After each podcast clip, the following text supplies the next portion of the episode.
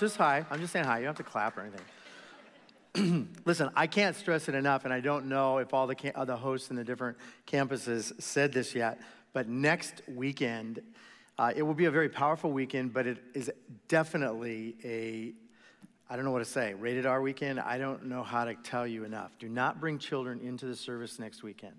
They should not even be in the courtyards or anywhere else where they're listening to the message. We are for 45 minutes going to be talking about the issue of pornography. And even though this affects children that are under, say, 12 years old, of course it does. We know it is. They, we need to have an adult conversation. And so, please, I'm asking you, we are going to try to stop parents at the door with children. I know we'll make some parents mad who won't understand, but believe me, uh, we are already working on the material, and it is not for a 10 year old to be listening to. All right, so today, however, on today's sermon, children are gonna love it. Uh, like, that sounds crazy. Pastor Steve's here, you're gonna love it. But anyway, I'm just saying it's gonna be great. And let's start by some of our younger leaders uh, reading us the text out of the book of Proverbs. Here we go. These proverbs are for attaining wisdom, for acquiring a disciplined and well ordered life, for doing what is right and just and fair, for giving knowledge and discretion to the young. Let the wise listen and add to their learning. The fear of the Lord is the beginning of knowledge, but fools despise wisdom and discipline. Listen, my child, to your father's instruction, and do not forsake your mother's teaching. They will be a garland to grace your head and a chain to adorn your neck. My child, if you accept my words and store up my commands within you, turning your ear to wisdom and applying your heart to understanding. And if you call out for insight and cry aloud for understanding, and if you look for it as for silver, and search for it as for hidden treasure, then you will understand the fear of the Lord and find the knowledge of God. For the Lord gives wisdom, and from his mouth come knowledge and understanding. He holds victory in store for the upright. He is a shield to those whose walk is blameless. For he guards the course of the of the just and protects the way of his faithful ones. For wisdom will enter your heart, and knowledge will be pleasant to your soul. Discretion will protect you, and understanding will guard you. My child, do not forget my teaching. Keep my commandments in your heart. For they will prolong your life many years and bring you prosperity. Let love and faithfulness never leave you. Bind them around your neck. Write them on the tablet of your heart. Then you will win favor and a good name in the sight of God and man. Trust in the Lord with all your heart and lean not on your own understanding. In all your ways acknowledge him, and he will make your path straight. Do not be wise in your own eyes. Fear the Lord and shun evil. This will bring health to your body and nourishment to your bones. My child, do not despise the Lord's discipline. And do not resent his rebuke. Because the Lord disciplines those he loves. As a father, the son he delights in. Then you will go on your way in safety, and your foot will not stumble. When you lie down, you will not be afraid. When you lie down, your sleep will be sweet. For the Lord will be your confidence. Train a child in the way they should go, and when they are old, they will not turn from it. oh, amen.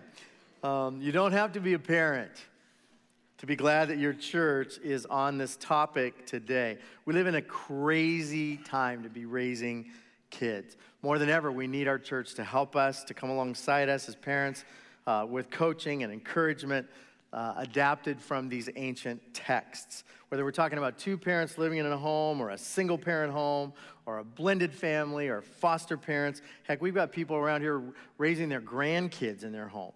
Uh, so Cornerstone invests heavily on every campus because we cannot lose the kids. We have to keep our eyes on this prize. We have to, as our children's ministry reminds us always to say, imagine the end. Say that with me. That's for the adults to do. Uh, chances are your daughter's not thinking way far out there. Uh, she's most likely concerned about what's happening in her life in real time with all her friends. Uh, but it's our job as parents to look further out and do what? That's right. What are we hoping for them? What's the end game? How do we help them get there? What important choices must they be making now in order to not limit their choices later? Um, who are they going to be? What are they going to accomplish? How will they feel in those moments and times? What's the world going to look like 10, 20, 30 years from now? The world that they will be raising their children in and the world that they will be leading in. How are we preparing them for life as an adult in this society? When you open up the book of Proverbs, you quickly discover it is written in the form of a long letter from a wise father in the 10th century BC to his son. If you just look at chapter one, you see it. He just starts in talking to his son and saying, I want you to, to, to, to garner, I want you to learn. I'm giving you an almanac of wisdom from the life that I have lived. The dad in the book of Proverbs, uh, he's obviously got high hopes for this kid. So we relate to that because we have high hopes for our sons and daughters, don't we? Don't we? Well, Livermore, they weren't sure. All right. So let's pause right there with the word hope. Hopes and dreams, hope. Let's ask ourselves a simple question What hopes and dreams do you have for your children? What hopes and dreams do you have for your children? That's not a rhetorical question. I actually, I'm going to want you to, to, to process an answer as I'm talking. And of course, you'll do, you'll do better after you've had some more time to think, but actually take a stab at it right now. And as you formulate your answer, I'm going to ask you to narrow it down to just a word or two. In other words, encapsulate the whole word, whole thought in a word that would be that would make make sense. Now, that's difficult. But I think it forces us to evaluate this. Let me give you some examples of what I'm talking about and some examples of what other people said when they were surveyed with this question. What one word best describes your hopes and dreams for your children. And this is what, these were of the most common answers. Okay, so how does that uh, compare with, with, with your, uh, your answers? I want you to do now is I want you to turn and tell the people around you what your answers were. We're going to leave this up and kind of how you relate to these or what would be for you a better word for your hopes and dreams for your children. Ready, go.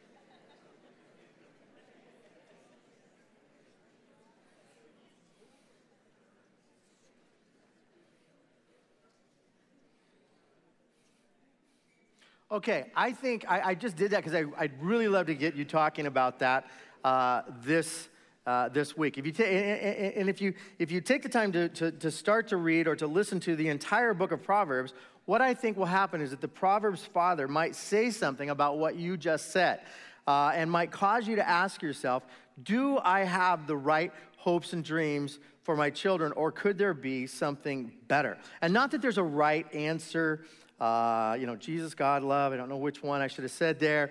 Uh, but some of our conscious and, and actually some of our subconscious goals for our kids really are better than other goals that we might have or that we might have had or even that our parents might have had for us. Uh, and like it or not, our goals, our dreams for our kids are driving our parenting, intentional or not. So let's just, uh, let, us just pick three of these words and evaluate them. And I, I picked happy and successful and smart. These were of the, actually the top five in all the different surveys you see online. Happy, successful, smart were very, very, uh, very high. So let's pick those words. Let's, let's talk about the word successful. Successful. And that's a good word. You want your child to be successful. But wait, what do, what do you mean by that word? See, often when Bay Area people use the word successful, what, what are they saying? Yeah. And they might call it being comfortable. No one says, I want my child to be filthy rich. I mean, some do, but most don't because it's kind of tacky. You know, I just, I really don't hope anything for them except that they're just really, really rich. Uh, successful, comfortable, what we usually mean is doing well financially. And what's wrong with that? Well, I'm not saying it's wrong. I'm not saying the Bible says it's wrong. The Proverbs manual does not say that that is wrong. Why shouldn't your children reap the financial rewards of their hard work and sacrifice and all that you've taught them? The Bible encourages the creation of wealth by ethical means. But then again, Proverbs and Paul and Jesus don't stop there uh, with words that might imply only financial success. So be careful what you wish for, uh, especially when it comes to your children. Being rich wouldn't be good for some of our kids.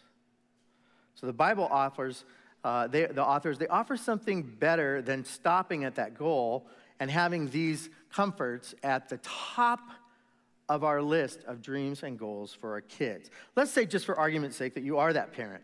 You're the, you're the parent that pushes their child, some would say a little too hard, towards uh, graduating, towards grad school, towards a, a, a degree that leads to a lucrative career. And you continually point out to your child the more of the lucrative uh, careers. That really is what you believe should motivate a child, any child. And I would ask you to reconsider that. Uh, because if financial success is the only drum that you're ever banging, you could be raising a highly pressured child who knows there's only really one way to please you. And we don't want to narrow things down so much with our kids. You know, the only way I can please my dad is if I go uh, to this, and then I, and I, and then this is one of three jobs that my parents have said this would be.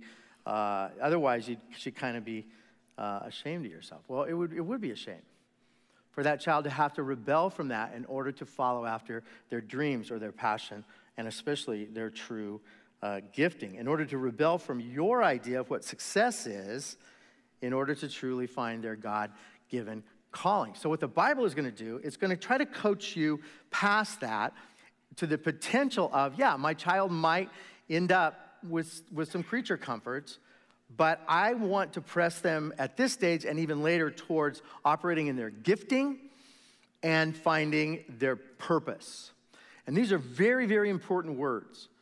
See, the world will always congratulate the parent whose adult children have graduated with a prestigious degree and are now on the path towards material success. But Proverbs, Paul, Jesus, Peter, John, James, they're all going to push you towards something better, raising child, children into adulthood who have learned this, this secret.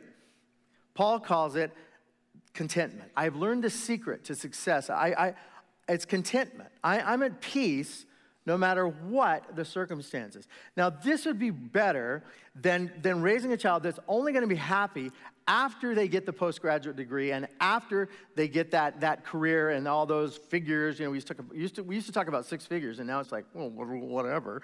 Uh, instead, to say, you know, yeah, I want you to push. I want you to grow, but honestly, we could be content right now, no matter what the circumstances. Let me show you, as your single mom, that yes, my life's tough, but I want to model for you that I'm actually content being your mom, and I'm content with the job I have. I'm content with what we are doing, even though we do actually have less than what some other people have. Our happiness is not centered around our money or our possessions. How's that for preaching? Is it anything? Amen? Yahoo, goody, I agree. Because if they do somehow attain financial success, well, good on them. But whether they do or not, they were prepared long ago by you how to not only create wealth, but then to share the wealth. Because along through the whole process, you also were modeling for them this quality generous. You are generous in every way, even now. And they become generous by watching you be generous. And if they aren't generous enough, you kind of enforce generosity until it, you know, catches on. All right, so let's pick another word. What was another word we picked? Happy. Let's pick the word happy and talk about it. That's a very common response when you ask a parent, What do you want for your child? And they say, You know what? I don't really care about all that. I just want them to be happy. And once again, there's nothing wrong with that. The Bible authors want that for your kids too. But more, more than wanting your children to be happy, the Bible authors are going to want your children to be holy. This is much more important in Scripture, and you'll see it.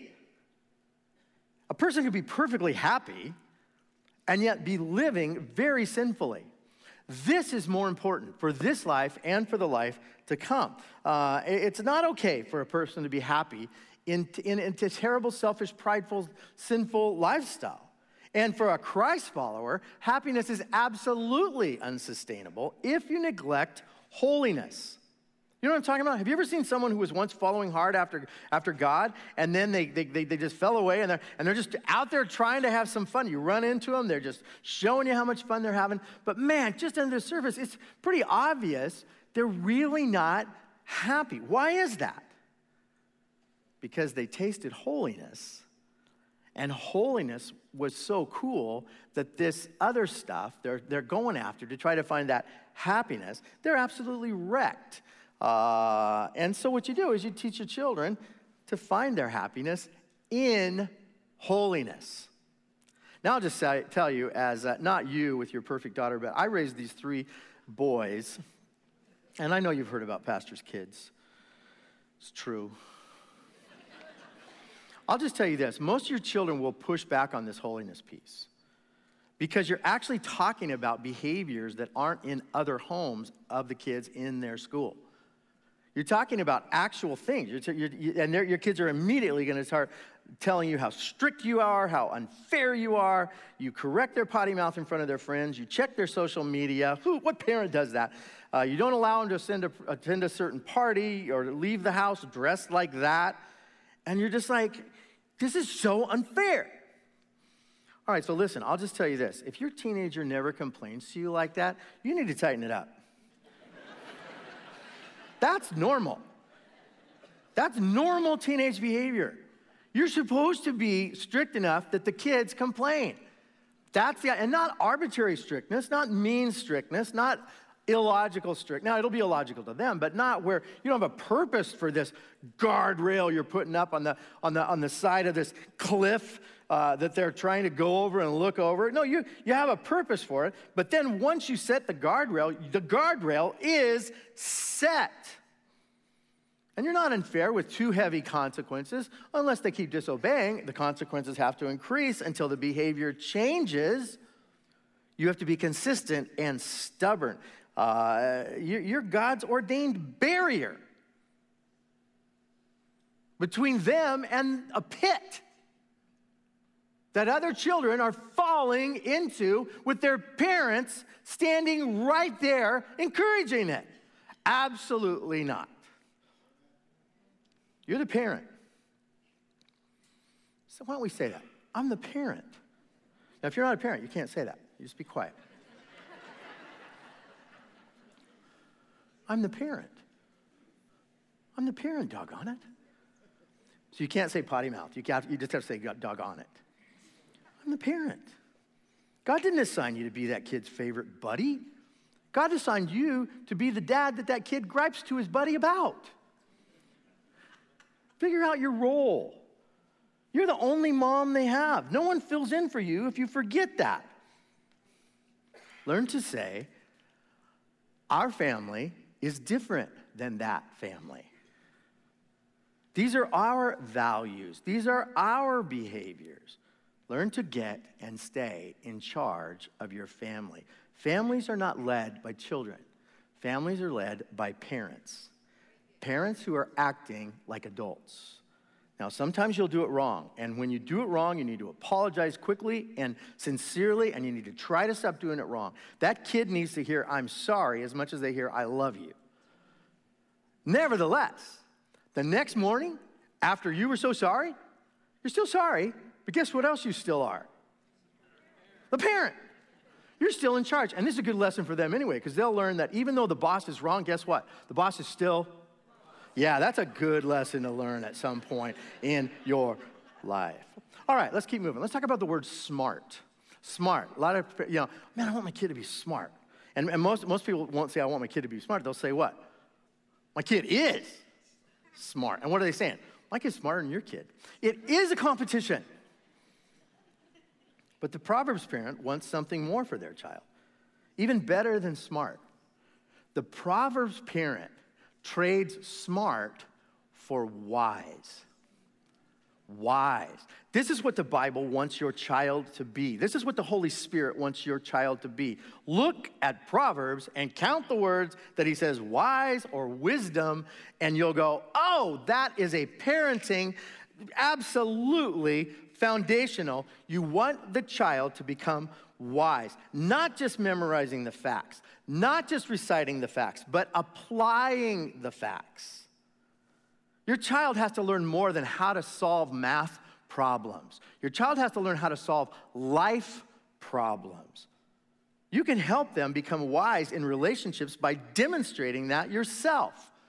You can show them how to be wise in ethics by, by, by showing them the corners that you guys don't cut in your family. Wise in cause and effect, wise with money, wise to take care of their stuff, wise to learn how to get what they need and to get some of what they want. IQ is great, but social IQ is better. Emotional IQ is better. Spiritual IQ is better. How life works IQ is better. Lines that I will never cross IQ, better. Wisdom is better than knowledge. Because when their adult life becomes confusing and difficult, and what do you think, adults? Will that ever happen to them? When their adult life just completely falls apart, and not necessarily because of something they even did. They need to be wise. And that A minus in AP biology is not going to help them in that moment. So keep your values and your perspective straight, even when they're a junior in high school and they're trying to get into that school, which I know is important. I've been there. But there are things that are actually more important. Life is a playground, but it's also a minefield, and your kid has got to get ready for, for both. Let's raise kids that are ready. Proverb kids are ready. Proverbs kids grow in knowledge and in wisdom. Friends, our own homes are by far our most important discipleship environments. Our number one priority is discipling our own children with no other priority even close, no other discipling relationship, no other project person in your life. If your kids are not getting enough of your attention, don't sign up to disciple somebody else. Just disciple your kids. This is an important season in your life, and it will pass. The other day, I invited a young father who's also a great golfer to join us for 18 holes of golf, and he turned me down flat. He was really nice about it, and I just thought he didn't want to hang out with a couple of old guys. Come to find out, he said, No, I'd love to play. It was really fun the last time we did it. But he goes, Since then, I've made a decision. I'm hanging out my golf clubs during this season in my life because I just don't have time to do that and be a good dad on a Saturday. And I'm like, Wow, that is impressive.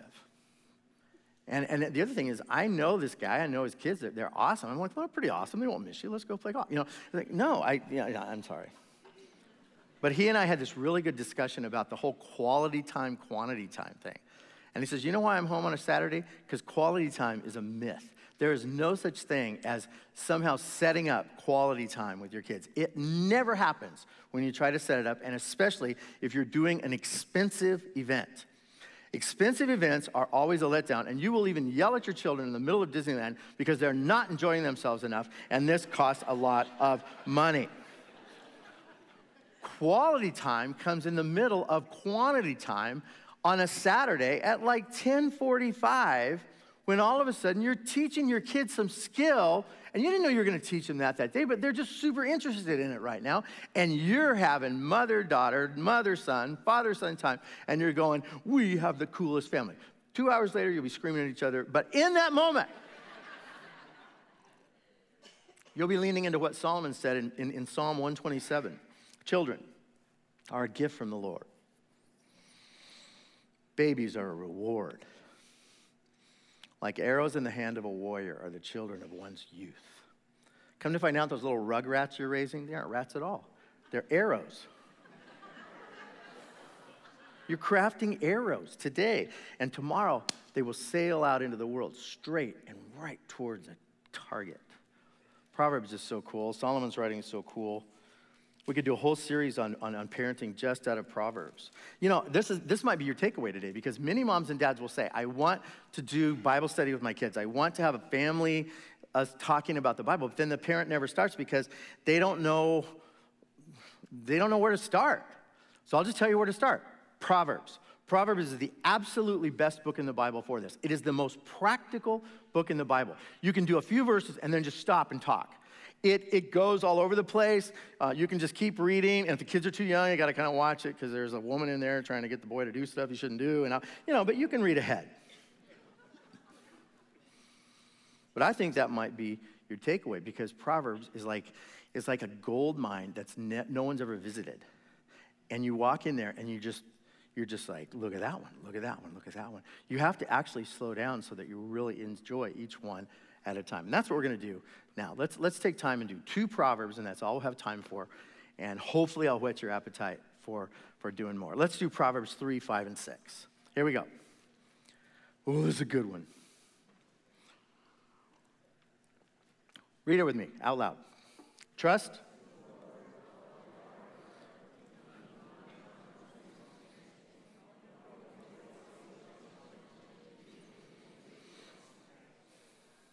Okay, now I'm convinced this proverb is more for the parent than the child. Uh, it's for both, but this is a proverb that will be caught and not taught. As the parent does this, a, a halfway intelligent child, and I raised one of those of the three, uh, will, will look at this and go, Yeah, that, that looks like my mom. That's what my mom does. Trust in the Lord with all your heart. When you're anxious, you speak your heart and you say, Hey, heart, what are you so upset about? Trust in the Lord with all your heart. When our hearts are breaking, we, we comfort our hearts by saying, Hey, heart, don't rely on your own understanding right now. Don't rely on your own understanding. Don't lean on your own understanding right now. Lean on this over here. Just fall apart in God's arms right now and just say, I don't understand. And He says, I know you don't understand. That's why I have understanding. See, according to Proverbs, we and later our children have to learn to discern when it's time to just acknowledge God and trust Him and not to trust anything else.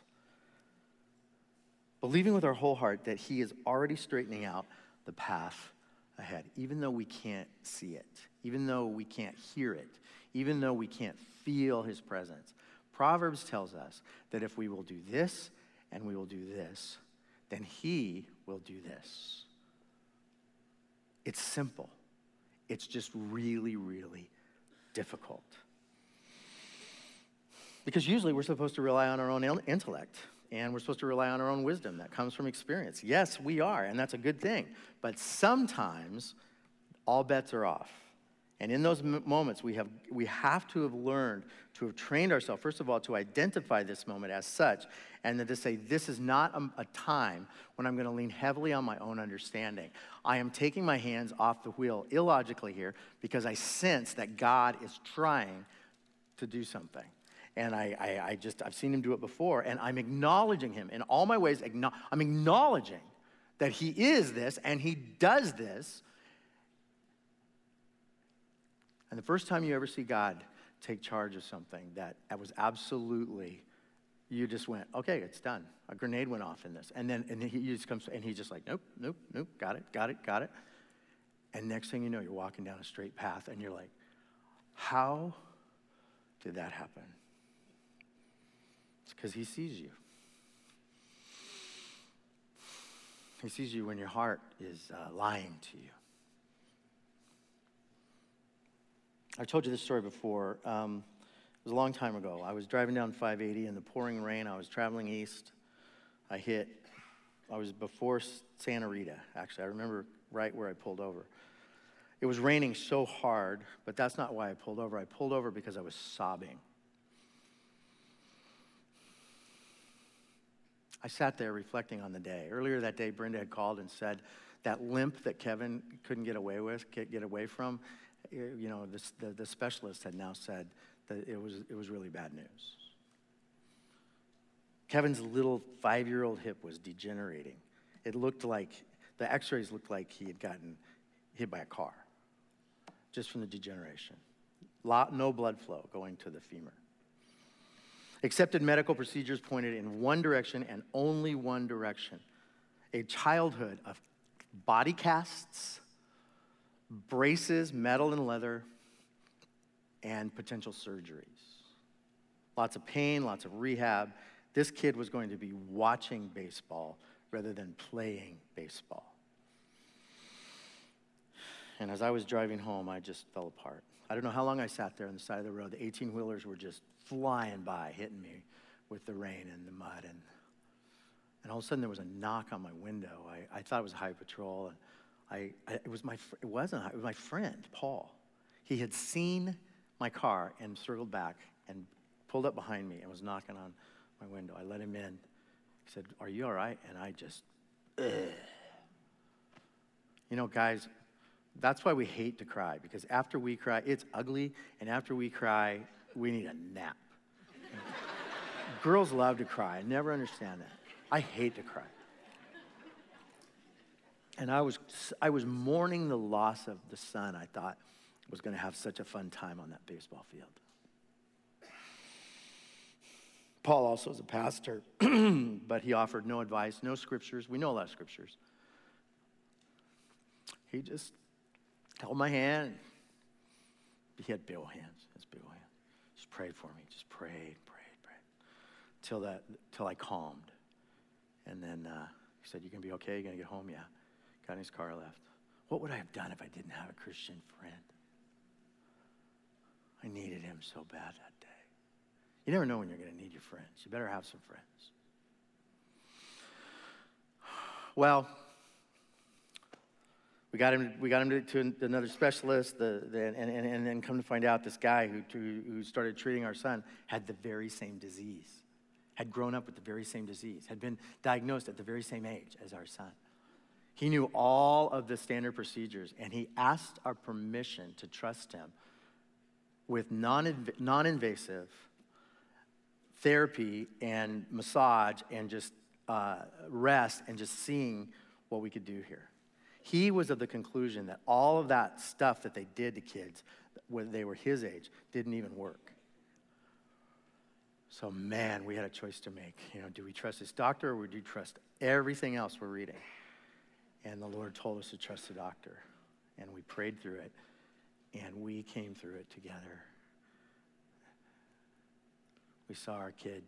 I don't, I don't even know his threshold for pain, even to this, this day, is. But the Lord just took that kid and molded those hips in such a way. By the time he hung up his baseball cleats as a senior in high school, he had set the school record for stolen bases, and none of the coaching staff knew he had ever even had a problem. He was so fast. Catchers hated him. and that was our son. Sometimes I would sit in the stands and just get choked up, going, I didn't think I was going to see this. And that was the season when Brenda and I decided is Proverbs 3, 5, and 6 true or not? Because what we did was trust in the Lord with all our hearts, and we leaned not on our own understanding. And in all our ways, we acknowledged Him, and then He directed our path. He directed our son's path. As I reflect on these days, I see that the whole ordeal was as much for my benefit and for Brenda's benefit as it was for Kevin's benefit because of how we grew in our faith by watching our son struggle and come through. If I was God, I would have spared Kevin all that pain and all that fear. But I'm not in charge of my own son's destiny. And the God who is in charge loves him more than I do. So, this is how Christian parents approach parenting.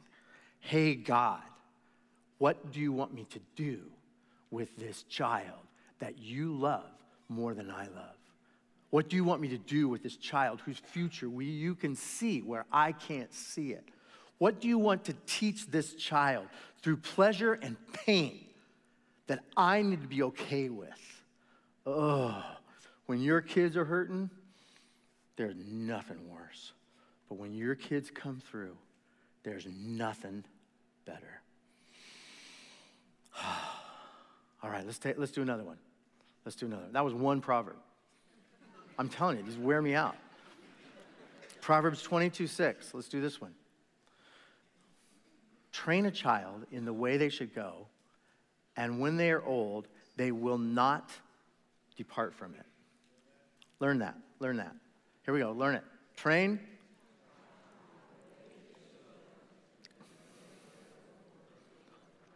Now, I didn't say that. The Bible said that. But I got to tell you, this may not mean what you think it means. This is not a guarantee, this is not a lock. This is not a promise that God has to keep by forcing your child as an adult to do what they don't want to do. The rest of the Bible doesn't confirm that. Plus, there's parents in this room and in these other rooms all over the East Bay that had did a great job parenting, and their child is still out there making terrible choices. So they would read that and go, "Well, guess we didn't get that copy of the Bible because we did this." So, what does this mean?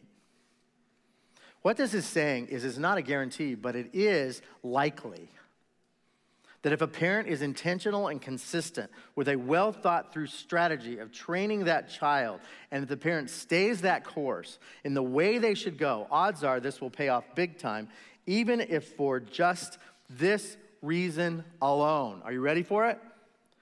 You will always be in your child's head. Amen. Call it a blessing, call it a curse, but they will be hearing you throughout their adult life. So make it a good thing. Make that a good thing. Make sure they don't hear this loud, shrill voice in their head. Uh, make sure they don't hear an angry voice, a condemning voice, a shaming voice. Work to control your tone so that the playback volume isn't turned down later. Make sure the audio you are embedding in that 14 year old plays well at 44. But I promise you, it will be playing at 44, no matter what job you did. So they'll either be talking to themselves about you or talking to a therapist about you. you are embedding values in a subconscious mind. Call it manipulation. I don't care what you call it. That's exactly what you're doing. I call it parenting. And I love these Etsy plaques that so many of you have in your houses now. This is a real common thing among this next generation. I think it's fantastic. These are our family values, you know, and boy, this is great. And then I find out, well, they ordered it from somebody who made a thousand of them. And I'm kind of a little bit like, well, wait, whose family values are those again? Well, those, we really like those. And I go, well, you left one out. Well, you know, you can't just paint one in. Yeah, you could. Or you could have just made your own. That would have been cool because your true family values are unique to your family. They are the repeated words and behaviors of the parents that you stubbornly drilled into those little hellions of yours from day one. Parents, live your values. Speak your values. If you're not saying it or living it, it doesn't exist. That's like people saying, Well, I, I really don't know what I believe about God. Yeah, you know exactly what you believe about God. You're saying, I don't know what I should believe about. Okay, well, that's different. Your values are there. So let's get them out on the table. And then what's cool is as our kids get older, we can start to confess our faults more to our kids and say, This is not one of my values, but I struggle with this. And, you, and they'll go, Really, Dad? What a surprise. But at least now that, ooh, live your values. And look at this train up, in a chi- train up a child in the way they should go. What does that mean? In the way they should go? Well, I, have studied this. I, I, think it could go two different directions. The first way is just train up a child to follow close after Christ. The early Christians called themselves the way. Jesus says, I am the way, I am the path. Train up a child to follow close after Christ, and chances are, when they're older, they won't stray from that. Or you could take it this way train up a child in the way they should go, which could mean according to what makes them unique. So you study that kid, and she's so different than her sister. And she's different than you. But this is not about you, and this is not about your sister. This is about her. So you make yourself an expert on this one individual child, her. Not the girl you wish she was, her. Of course, the longer you study her, the more you'll understand when the scripture says we are fearfully and wonderfully made because she may be very frustrating to you. And later you'll figure out she's your favorite and you can't tell anyone that. Why? Because you just studied her long enough to figure her out. And by the time you figured it out, you loved her unconditionally. And she, by the way, is pretty darn awesome in the way she should go. The English phrase in the way they should go is translated from one Hebrew word. The Hebrew word, and the reason they can't translate it it, it means literally according to how they bend. Uh, and and we, we will talk about someone's bent, like according to their bent, according to their bent. But even still, that's just kind of a, we don't talk like that. So they say in the way they should go. But it, a visual is, uh, it's a wood carver. Uh, it's a person who works with wood to create either art or functional items for a home, like a yoke. And they get that piece of wood and they're gonna get, have to get it wet and they're gonna have to do some things. They're building a boat. So they study the wood according to how it is already bent before they start working on it. And, they, might take this unique, not, gnarly piece of wood or knotty piece of wood. Get what I did there? Knotty.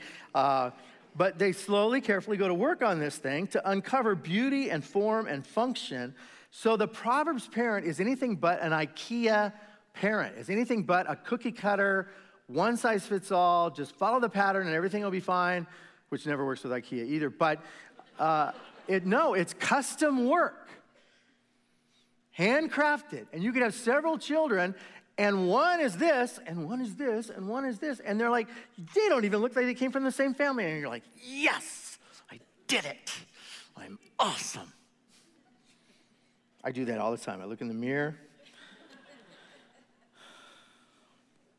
But see, long ago, you stopped comparing, comparing them negatively to the other child.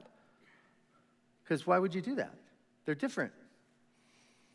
You developed an appreciation for how they're different, for why they're different, and now you're, you're coaching them as they sort through a huge range of possibilities regarding just who they will be and what they will do, the, a process that'll take them into their adult years. I mean, what 30 year old has this all figured out even yet? But hey, if you were doing a great job at 15, maybe at 30 they'll still be talking to you about this and asking for your input, which is a really, really fun thing. Hmm. All right, I'm gonna, I'm gonna pass a couple things because I don't want to keep you here forever. And that's new for me. when our children are young, we flatter them a lot, as we should.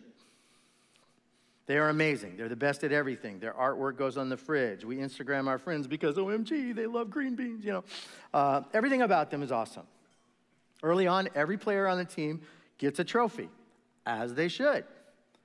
I have no problem with that as long as you're talking with, about small children.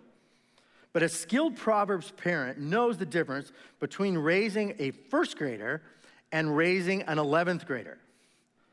As they grow, we stop lying to them.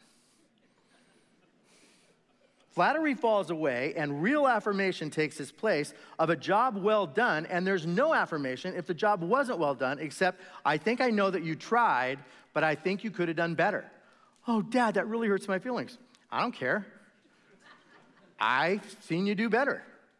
And I don't think you should be proud of that. I don't think you should take that project to school. I think you should stay up all night and do a better one. I'll help you. Our children will never succeed in the adult world if they are raised in a never ending affirmation bubble. By the time you shoot that arrow straight into the, wor- into the world, that young adult better know what they're good at.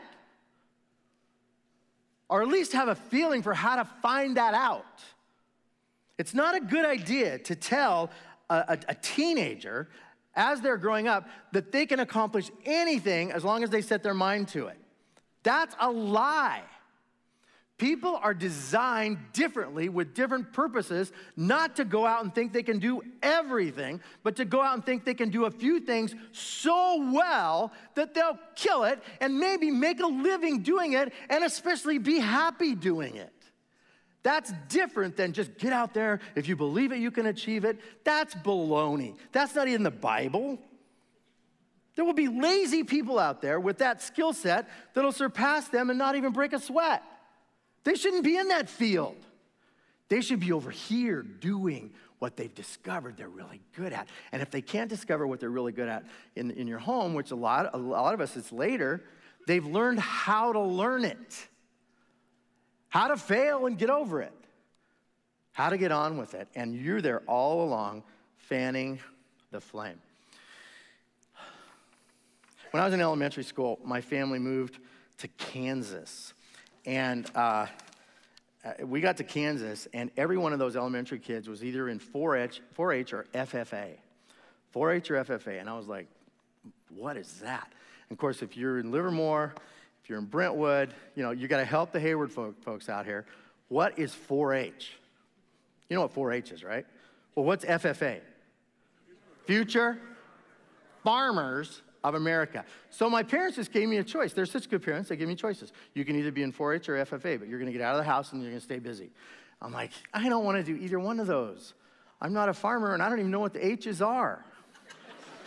you know, health, heart, hamburgers. I have no idea. All I know is it's a club where they're going to make me do stuff, and I don't necessarily want to do it. Yeah, yeah, you're going to do it. You're going to love it. Drop me off Monday, big school gym. You go in. There's hundreds of kids in there, and they had, and then it started getting fun. They had all these electives, and so my parents would think maybe he'll bring home a little pig and raise it and take it to the fair, and we'll kill it and let somebody else eat it. That'll be a good thing for him to do. You know, maybe he'll do it with a lamb. Uh, no, I ain't doing any of that. I signed up for photography. I went to 4 H and learned photography. I didn't really learn it, I'm terrible at photography. I signed up for cooking for boys. Now that was cool because we went to Maddie Fernelli's house and a kitchen full of boys cooked, and she had raised boys, and we had a blast. And then we ate the food that we cooked, and then we swam all afternoon. Mm, cooking for boys. Uh, but I'm, I'm a terrible cook to this day. The third thing I signed up for in 4 H public speaking.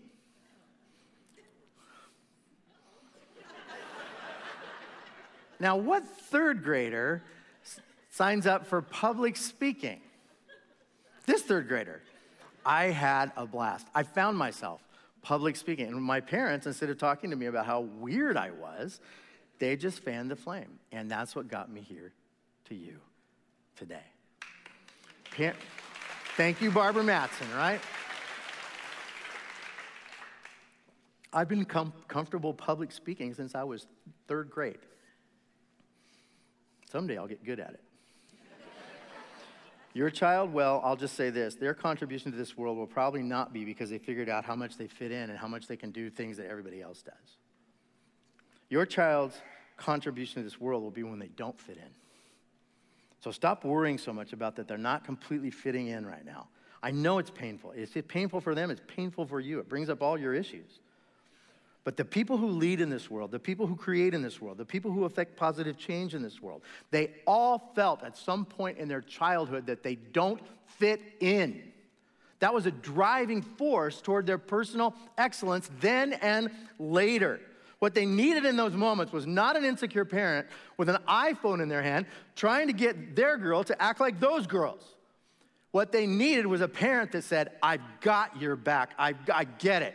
I'm sorry you've had to select some new friends because our family doesn't do what your old friends are doing now. I'm sorry you're lonely. I'm sorry we're different. I'm sorry our whole family's different. But you know what? No, I'm not. Why?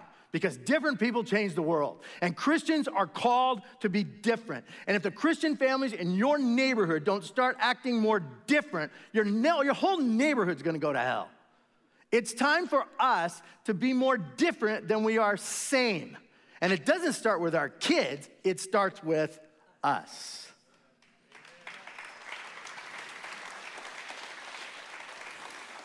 I brought up Kevin earlier, so I'll close with this thought about him. Kevin has always been smart, so smart. He was a challenge to raise because his logic was impeccable and his ability to argue was invincible. and he was just to try to explain to him why you are hitting his bottom because he hit his brother's shoulder. And he tells you the logic of that is absolutely ridiculous. Uh, more often than not, when Kevin was ever in trouble, which was more often than not, uh, it wasn't because of something he did, it was because of something he said. He talked constantly. Uh, if he was quiet even for 15 minutes, we went looking for him. He was like sick or dead or, or doing something he shouldn't be doing. Um, and only a few of Kevin's teachers really liked him. Now, he had such great self confidence, he thought more of them liked him than did. but others of them were very clear with him. He knew they didn't like him. And that's kind of hard on a fifth grader. But it was mainly because his fault. It was mainly because of his unsolicited smart aleck comments. He could get the whole class laughing at you, and you're the teacher. Unfortunately, Kevin's IQ developed much earlier than his social IQ uh, or any compassion he would have for that underpaid woman at the front of the class. So we walked the tightrope with him for those 12 years, dis- disciplining him one day, and then uh, advocating him the very next day. Until the day he graduated as a valedictorian of a school that almost kicked him out several times for mouthing off. I'm not saying the vice principal didn't have a, a, a, good case for expulsion. I am saying that that tired man I talked to didn't understand my son or care to get to understand my son. I went away angry, and then the Lord said, Well, that's your job. But I did understand Kevin, and I raised him to be the man that he is today. His mom had a lot to do with that as well. But if you know him, he's an exceptional human being. Take heart for your own children. Some of the things right now that are, that are looking so tough, those will ease off and life will get better. You just stay the course. Figure out how to get yourself some margin. And if you're a single parent, I don't even know what to tell you. I pray for you all the time. It's got to be really hard. But don't give up. And let our church help you as much as we can.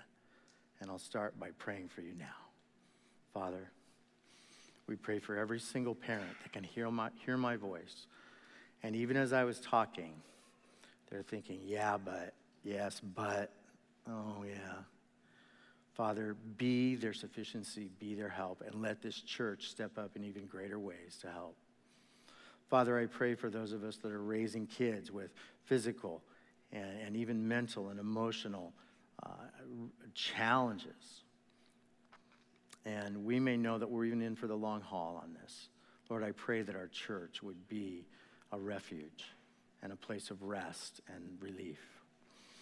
Father, I pray for the marriages that are represented in this room, both first marriages and blended marriages. And I pray that you would help us with whatever conflicts in our home that are emerging right now. And Lord, that the marriages would be kept strong. And any disagreement we have about raising the kids would be spoken in private, but we would come at the kids as a united front because the kids need that. Father, I pray for all the children in our congregation of every age that are still living with their parents. Help them to be patient with imperfect parents, but also help them to be obedient and to look into the mirror and say, Well, I'm not perfect either.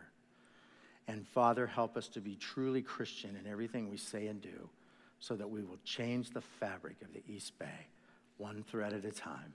In the name of Christ Jesus our Lord. Amen.